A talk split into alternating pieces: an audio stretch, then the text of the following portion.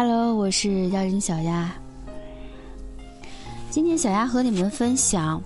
网络相亲之前要先打预防针，确定见面要注意这三个陷阱。二十多岁的时候，单身朋友见面问的最多的一句话就是：“你恋爱了吗？”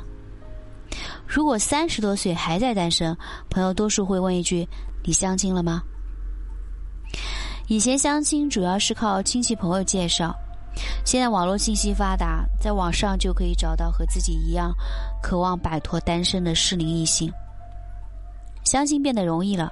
渠道也多了，但是质量却随之下降了很多。有一些参与相亲的人甚至在一开始都不是奔着结婚去的，而是另有打算，所以想要通过受教平台找到适合自己的另一半，除了要胆大还要心细。所以嗯，网络相亲之前要先打预防针，确定见面要注意三个陷阱。第一个陷阱，你不是来相亲的，你是来做业务的。小宁今年刚好三十岁，从刚毕业的时候父母就开始催婚，催了六年他还没找到一个合适的结婚对象。今年年初父母催婚，他立下军令状，说今年年底一定会带个女友回家。可是感情上的事情不是说想找到女友就能找到的，缘分也是感情的一部分。眼看还有几个月就要到年底，小林开始着急了起来。小林原本打算厚着脸皮找朋友帮忙介绍相亲对象，后来无意中在浏览网页的时候看见了一家婚恋网站。小林觉得自己很着急找女友，那么在婚恋网站上女人也一定和自己一样的心情，与其找朋友给自己介绍，倒不如直接给自己介绍。所以他抱着这种心态呢，就开始自助相亲。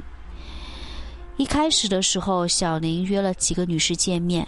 虽然最后都没成，但是可以看出来他们对待相亲的态度是认真的。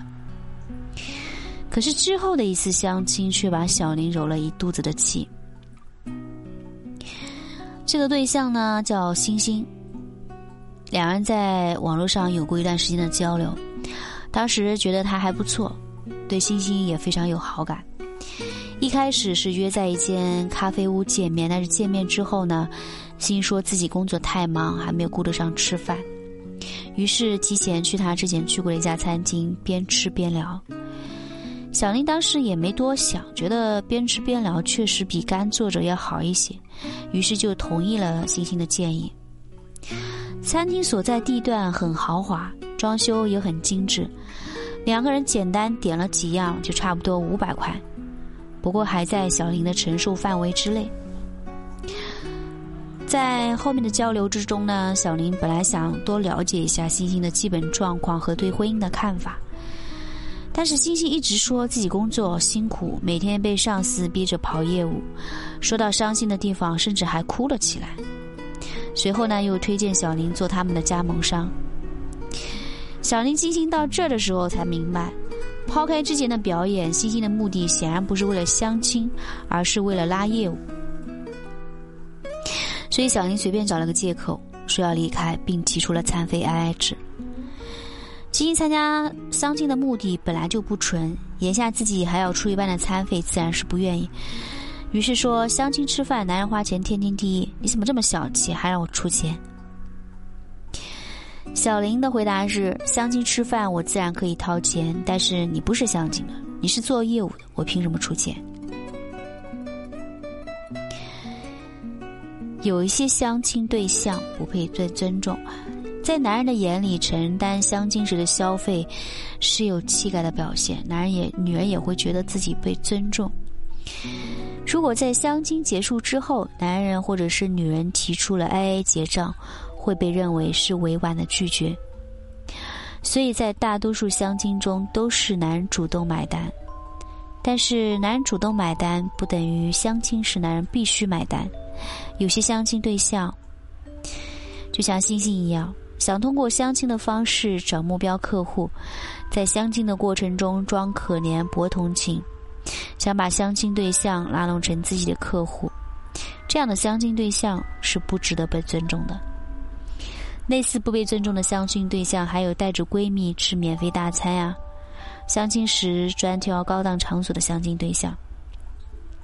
遇到这样的相亲对象，男人不买单才是明智的做法。从根本上来说，一场相亲不论是男人还是女人都付出了时间和精力，不以结婚为目的的相亲实际上就是一种欺骗。亲戚朋友的介绍相亲对象不一定适合自己，但大多数的时候还算靠谱，至少是抱着结婚的目的去相亲的。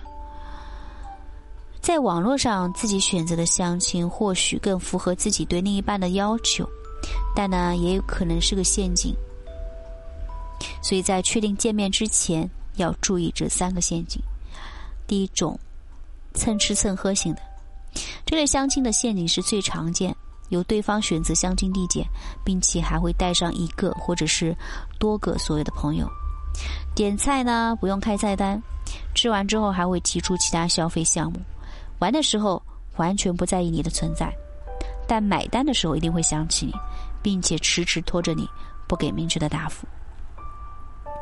第二种，装可怜骗钱型的，这种大多数会把自己伪装成你的老乡或者是校友，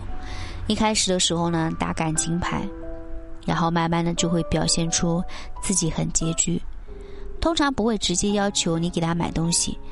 他会经常向你提起你不给他买，他就会故意的疏远你。如果他向你借钱，那么很有可能就是要结束你们的关系。骗婚型的，发现你对他有好感，迅速的推进关系，并且表达出要结婚的意愿，会和你见家长，你也能见到他的家长，但是按照他的要求给了彩礼首饰之后，他就会找借口分手分手或者是直接消失。相亲网站不是红娘，只是一个提供认识的机会平台。除了要自己选择心仪的人，也要注意真实性和可靠性，不然相亲也会可能变成自找麻烦。我是妖精小丫。